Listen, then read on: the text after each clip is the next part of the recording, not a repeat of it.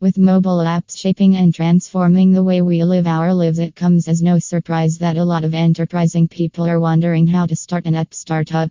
You could be someone with no experience in building a business from scratch or know anything about coding and still be able to bring a brilliant app idea to life. Here is how to do it. Take a class, you don't have to go the whole nine yards, you only need to master enough skills to be able to create the first version of the mobile app. This has to showcase how your product is a minimum viable product so as to convince other stakeholders that you will meet along your startup journey. The first simple version is also very helpful in allowing you to show a demo to your prospective investors so they have a clear idea of what your mobile app offers. On top of this, you don't have to attend a proper school either. You can take online courses that fit your schedule. It is easy to assume that if Barack Obama could do it while running a country, you can do it as well. But you won't have the same resources on your hand and a team of as knowledgeable teachers either. If you are truly interested in learning more about it, you should go for it.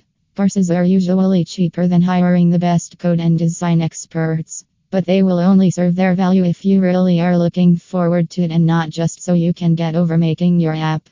Outsource building the app learning coding may not be your strong suit, and there are plenty of other parts of building an app startup that will demand your attention and skills.